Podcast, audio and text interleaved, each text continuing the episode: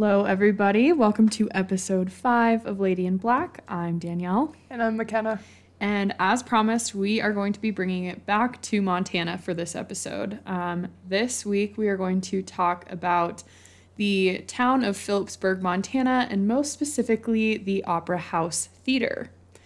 So, have you been to Philipsburg? Oh, absolutely. I go every year with my family. Really? Yeah. Have you been? year. Have you been inside the theater? I don't know if I've been inside the theater. Damn. I was gonna see if you had any experiences. No, I don't think I've been inside the theater, but yeah, we we go to Philipsburg and All we go to the massive candy shop. That's my oh favorite part. hell yes! It's massive and they have the best candy. they have the best fudge. I know you don't like chocolate, but They have ones that aren't chocolate. oh, they do. Yeah. You see, I wouldn't even pay attention to those. I know you wouldn't. wouldn't even look at that shit. It's so good. So, Philipsburg was founded in 1866 as a trading post and mining camp. Um, it's located about 75 miles southeast of Missoula and 54 miles northwest of Butte.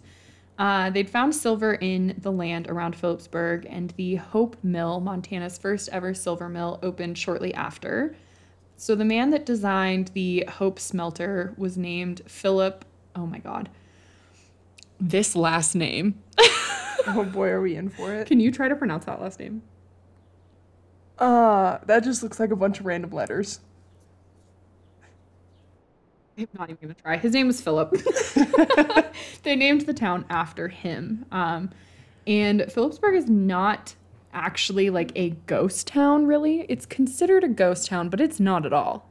At all. No, I, I wouldn't think so. um it is like there's there's shops there like we said the candy store um there's hotels there's actually a place where you can go and pan for sapphires and then get jewelry made from those sapphires. Yeah, I've done that. It's super fun. yeah. So like it is it is bustling. Oh yeah, and they have a super good brewery there too. yeah they do. I always forget they have a brewery. Yeah. i think it's kind of more of a seasonal town. It's still open in the winter because there's like skiing Yeah, it's definitely bigger in the summer for sure because, like you said, you can do the big sapphire mining, and there's one actually in Philipsburg, and then if you go down the road, there's a big mountain that they do a bunch of uh, sapphire mining at as well. Yep. and it's bigger. So yeah, they have two kind of different ones. Yeah. So um, the theater that we're going to be talking about um, opened in 1891, and it is actually the oldest operating theater in the state of Montana. Wow. Okay. Um, it was originally named the McDonald Opera House after the original owners Angus A. McDonald, aka Red Mac, and his wife Joanne. um, they managed to get the land originally deeded to the Northern Pacific Railroad in July, um, and like it still operates in its original building. That's super cool. I didn't know that. There have obviously been like adjustments made over time, but the theater itself is pretty much exactly what it was when they built it. Oh wow, that's awesome. Um, so the building did also house a couple other businesses throughout um, its time. However, it was always mainly a theater. There was just certain areas of the building that were used. Um, there was the Philipsburg Commercial Club, which was a bank, uh, Carmichael's uh, livery stable, and a soda bottling company were all inside of the building. Oh wow. Okay. So very diverse. Um, and a little interesting fact: in the early 1900s, a painter named Edgar S. Uh, Paxson painted six backdrops for their different productions, um, and they were kind of like passed around for a while between different theaters. And then in 1998, the backdrops returned, and they still have five of the six. Oh really? Yes Wow. And this like this guy was like he worked as like a rancher like a ranch hand and like all these weird little side gigs to like fund his painting and like his paintings now still live on in this theater That's amazing. We should go see those. i'm down um, so in 1980 the theater was actually up for demolition but a man named um, andrew crow who was a pianist purchased it because he did not want to see it get ripped down um, and he sold it to its current owners um, throughout its lifetime, it has had a few different names. In 1919, it was renamed the Granada Theater after it was purchased by Frank Horgan, um, and it is now known as the Philipsburg Opera House. So it's had like four different names. Okay. So it's been the Opera House Theater, Philipsburg Opera House, Granada Theater, and the McDonald's Opera House. Okay. Um, you can actually go and tour the theater today, as well as obviously see productions done in the theater. They're pretty much only done in the summer, um, but you can go check them out. And you can actually also rent out the Opera House loft on Airbnb. Really? Yeah. I didn't know that was a thing. Yeah, it's like a three bedroom. It's like two beds, or I want to say like queen, like two two rooms have like queen beds, and then one of them has like four single beds. Oh wow. It's Okay. actually really pretty. I'm here. We're gonna pause really quick, and I'm gonna pull it up so you can look at it. So it like sleeps seven people, but there's one bathroom, and it's only like two hundred and fifty dollars a night. Oh wow. But it looks like it's very nicely redone. It is super nicely re- redone. Yeah, there's like two bedrooms that are just single bedrooms, and then there's oh, there's only three single beds. Yeah, so it, and the bathroom's huge. I want to take a bath in that bathtub. Jesus. I want to take a shower in that shower. That looks like a fantastic shower. But yeah, it's just like I think it's I want to say it's probably upstairs, but yeah, so you can actually go rent that out and stay there. Um unfortunately, I couldn't find a shit ton of history on like the theater specifically. It was just getting like buried in pages and pages of like the current happenings but without like going there and actually having a chat because I've been there, but it's been a really long time. The last time I was inside the theater, I was like 18. yeah, I don't know. Like I said, I don't know if I've actually been inside the theater, so I wouldn't know much about it. Yeah. So unfortunately, there's not a shit ton of history on like the backstory of the theater itself, but there have been a numerous, numerous ghost sightings. I, that doesn't surprise me at all. it's it's an opera house. Yeah. So a lot of people have actually investigated the Opera House, um, and both people investigating it, patrons at the shows, and performers in the shows have had experiences inside of the theater. Uh, yeah, I mean that kind of all adds up. one paranormal investigating group, which is actually out of Bozeman. It's the Bozeman Paranormal Society Investigated. And they had like a camera set up on stage, and they caught, um, just in like one investigation, they caught a voice saying hi. They caught strange breathing, whispering, and something that also sounds like singing. So I'm going to pull it up and play it for you. Oh shit. Yeah, like they're completely oblivious to that noise. Yeah, I and you can hear it on you know the YouTube video that we just watched. Yeah. If you guys want to check it out, um, go on YouTube, go to the Bozeman Paranormal. It's the Philipsburg Theater, Philipsburg, Montana um, video. It's the first one. They have a couple, and it's at like one hour, four minutes, and like 38 seconds. I don't want to play it on here because I don't have like their permission to use their audio, but it's definitely interesting. Um, so, on top of that, a lot of people have felt cold spots. They have had their hair pulled. They feel like there's something else with them whenever they're alone, like they feel like they're being watched and stuff. Um, they've heard footsteps, and um, they will even randomly like smell the scent of cigar smoke. Um, and then it will just like disappear again. There have also been reports from cast and crew um, of shows of seeing a face appear in the lighting booth when there's nobody up there. And people have also seen apparitions just throughout the theater, like on the stage, in the seats, in backstage, like all that kind of stuff. Yeah, I mean, but in an opera house, that's kind of the stuff that you hear most people are are seeing on a regular basis. So it makes sense. Yeah. So I feel like it's definitely it's definitely haunted. Enough people have had experiences in there that it's definitely there's definitely something going on. However, aside from the hair pulling, I honestly think it's just a residual haunting. Probably, especially with the music and things, it's just stuff that would be going on Like no the matter singing and the like they did get a voice that said hi, so like maybe there's one intelligent spirit in there. Or it's just saying hi to people, you know, because performers in the past would say hello to other performers or even, you know, people in the audience and things. So it, it's just something you yeah, do. I guess it could be like whoever yeah, the just something do. like s- announcing the start of the show. Yeah. Yeah. Yeah. Um, I know that that was super short, but that's why we're also going to talk about a different ghost town too. Okay. Hit me with it. Hit me with it. Okay. So the next ghost town is less than 50 miles north of Philipsburg. And unlike Philipsburg, this is actually a ghost town. So we're going to talk about Garnet Ghost Town. It is completely abandoned, and it has been since like the 1940s. Okay. Long ass time. So, like, literally all Montana ghost towns, Garnet was a mining town. Surprise, Typical. surprise. Yeah, typical. Um, so originally they found like gold there, but they also did find garnets. Hence, hence the name. I was gonna say that's the whole name of the town. So Um, but interestingly enough, unlike Bannack, which was our first episode, if you haven't listened to that one, I would highly recommend um, going back and listening to that one too. Garnet wasn't crime riddled. So where Bannack was like fucking lawless and chaotic, Garnet was not.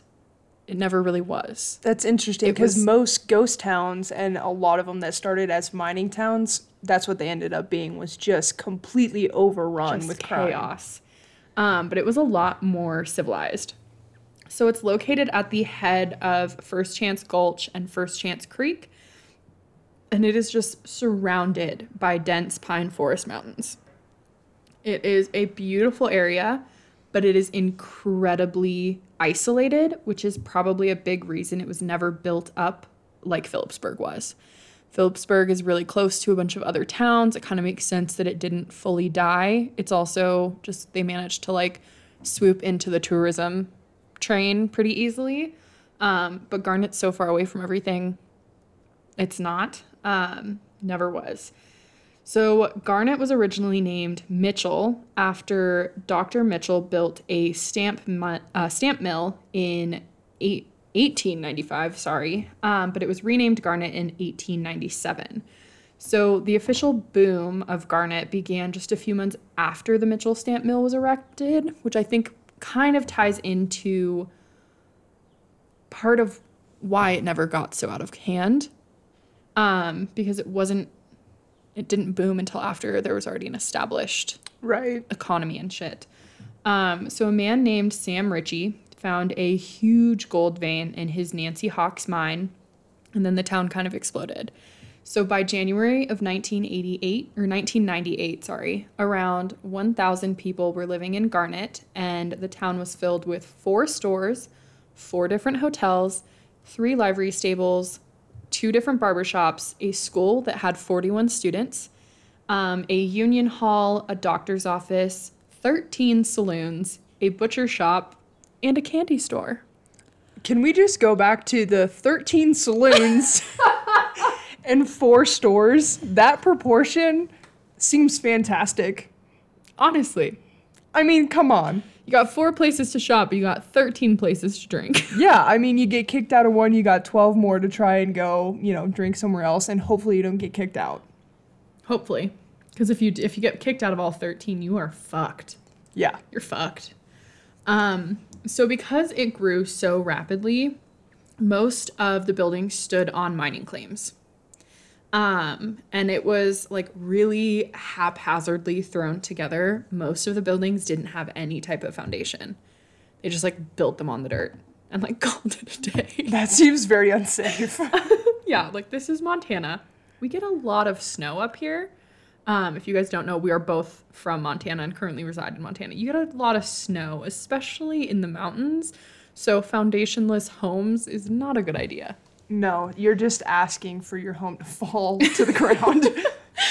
So by the 1900s, gold was becoming scarce and hard to mine, and by 1905, a lot of the mines were abandoned up there, and only about 150 people remained in town. So in 1912, however, there was a fire that destroyed a lot of the commercial buildings, and by 1930, it was once again essentially a ghost town. However, in 1934, President Roosevelt raised the price of gold from $16 to $32 an ounce, and garnet immediately kind of like bulked up again. okay, People, so people returned to mining, went back up there to get what was remaining. Um, the cabins that had been abandoned previously um, were abandoned with most, if not all, of the furnishings. So new miners just moved straight in and started working. Um, however, World War II hit and they were unable to use dynamite for domestic pers- purposes, i.e., mining. So by 1940, it was once again a ghost town. Um, only a few residents remained. Um, one was a shop owner named F.A. Davey. Um, but by 1948, an auction filled with his like store items was held and the town was fully abandoned.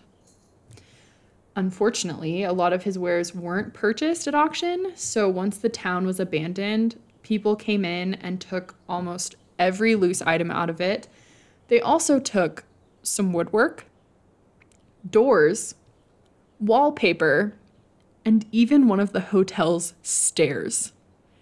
Wait a minute. Time out. Pause. Why? Why are we taking wallpapers and singular stairs? I I don't know. That doesn't make any sense to me. They were essentially just like souvenir hunters that showed up and were like, "I'm just going to take this door." I'm gonna take this stair. That doesn't no, make not any not not a stair, the entire staircase. How do you move an entire staircase by yourself? I'm assuming bit by bit. I'm pretty sure it was the entire staircase. I could be fucking lying to you all right now. Okay. But I mean I'm that assuming makes when it says um one of the hotels, like one of the because there was four hotels. right. And then it was stairs, so like I'm assuming it was mm. probably the, s- Plural? the staircase. Okay. That makes more sense than one singular stair. Does it? So well, Does it? a little bit. One singular stair I feel is a little more awkward than like the whole staircase. Well, things fucking awkward. Well, y- I mean, yeah, but Like I could understand like going and snatching up some you know, old canned goods you find inside of like the store, but why the fuck would you take somebody's doors? yeah, or and like wallpaper, I'm like, I guess if you were like, oh, that's really nice wallpaper, and you like peeled it off to go put up in your house, but it doesn't seem like that's what they did. wallpaper just doesn't make sense at all. None of it really makes sense. I would take stairs before I'd take wallpaper. I would take wallpaper before I would take stairs. Okay, now you're just showcasing another significant difference. Of us. Yeah, yeah, that's fair. So, like I mentioned earlier, the general vibe of Garnet was a lot different from Bannack because Bannack was essentially lawless. Garnet was like the family friendly version. They had dances, they had picnics, like town picnics, which I think is adorable. Um, and they just in general had like a pretty solid social life. There were 13 saloons. These saloons were filled with gambling, drinking, and prostitution, but it was super, super controlled. And the jail was built super early on. So it kind of like kept, they managed to keep the drunkenness to a minimum, I guess. I mean, if you're gonna do it, that's the way to do it. Be like, hey, our jail's already here. You Mm-hmm. can be a drunken idiot at the, one of the 13 saloons if you want, but you're gonna spend a night in jail for being a drunken idiot. Well, I feel like part of the difference is that like these mines were fairly well established and they seemed they were like actual mines whereas like Bannack was more like they were panning for gold in the creek. right. It was everywhere there. Whereas Yeah. this really wasn't. So Yeah, I think that's it just true. there was way more people in Bannack, like fi- 5,000 versus a 1,000 kind of situation. Right. Um, so, preservation efforts did start in 1970, and it is currently managed by the Bureau of Land Management and the Garnet Preservation Association. So, from what I gathered, the BLM owns the land. However, they work in partnership with the Garnet Preservation Association, which is a nonprofit that is dedicated to preserving garnet. Okay. Um, there are 30 buildings that still stand. Um, F.A. Davies store still stands. Uh, Kelly's Bar, Doll's Saloon, and the J.K. Wells Hotel still stand. And the rest are pretty much like minor cabins. Um, and a lot of the artifacts that you see inside the town, because it is filled with artifacts, they were actually donated. The public donated about $90,000 worth of artifacts um, that were like appropriate for the time period since people had gone in and stolen everything out of it.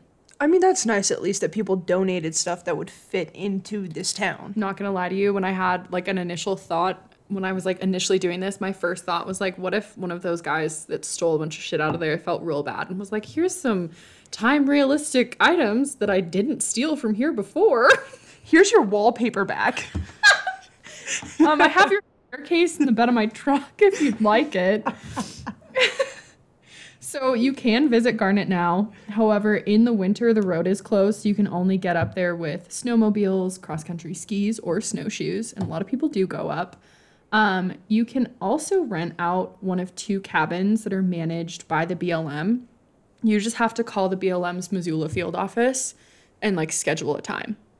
Um, there's also a visitor center that is usually open starting in late May. It kind of just depends on like snow, when they can get the road open, when they can get up there.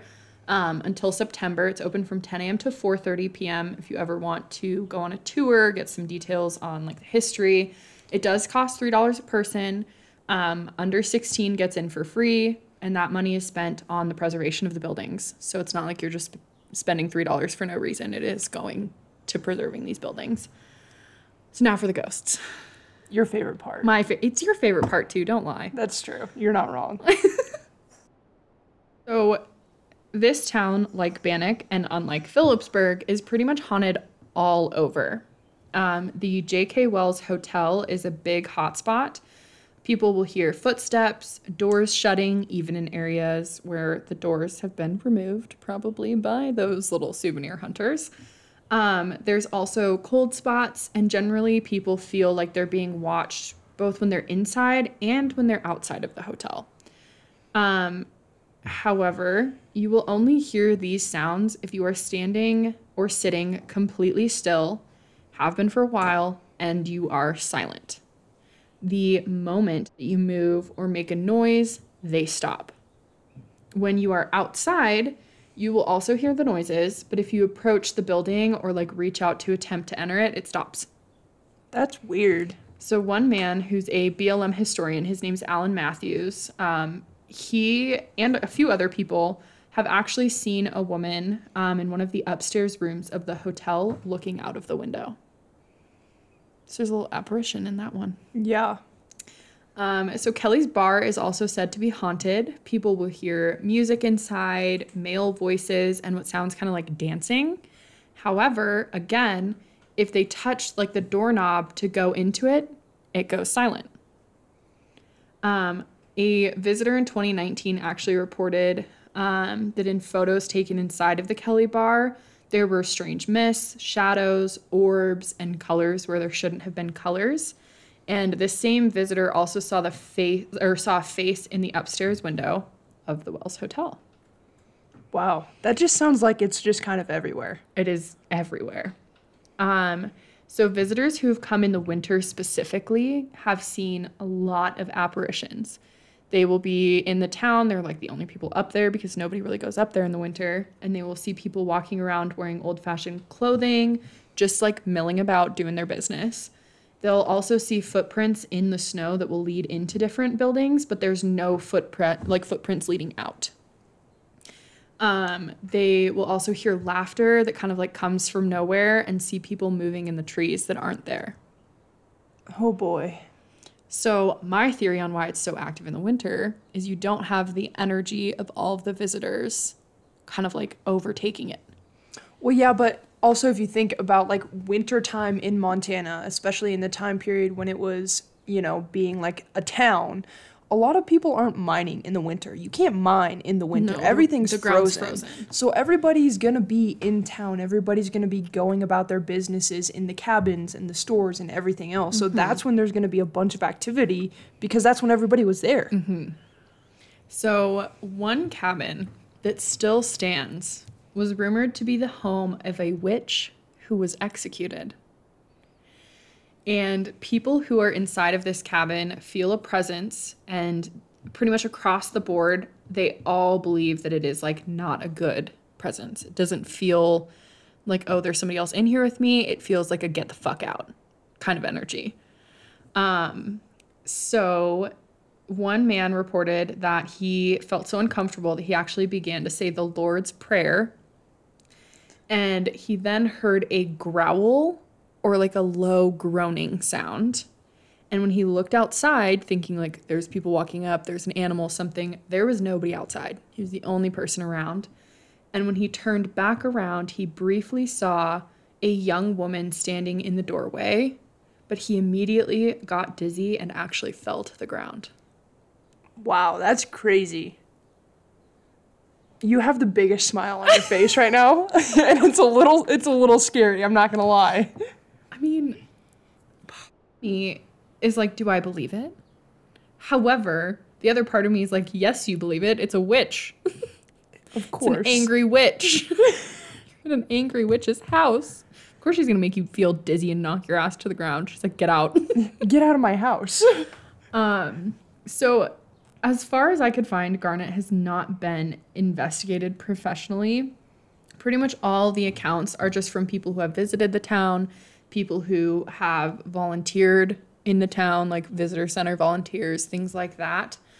Um, I do have a photo to show you that was taken inside of one of the buildings, Okay. and I would love to get your take. Oh boy. All right. So, look right there. Oh. No. I don't like that. There is, so in this photo, which I will absolutely post, essentially, I don't even know what it is. There's just this weird black. It almost looks like smoke when you photograph smoke, but it's not, it's too big to Yeah. be smoke. Yeah, and it's like it's it's black, but it's also like transparent and see-through, which is weird because it's not like a fully black like mass or anything like that. Mhm. Yeah. So now that I've given you all this information, do you think it's haunted, Which one, Philipsburg or or Garnet? Garnet? I mean, yeah, part of me definitely is like uh, there there has to be something there. I mean, it just with all of other people's encounters, all of the apparitions that people have claimed to see, like all of the things that are seen by visitors and a lot of times, you know, like sometimes there's visitors that go up there that aren't from Montana, so they're not going to know. And so just kind of all of that seems like yeah, there I mean, I could definitely see something being there for sure. Okay, so then my next question for you. Oh boy. Do you think it's intelligent or residual?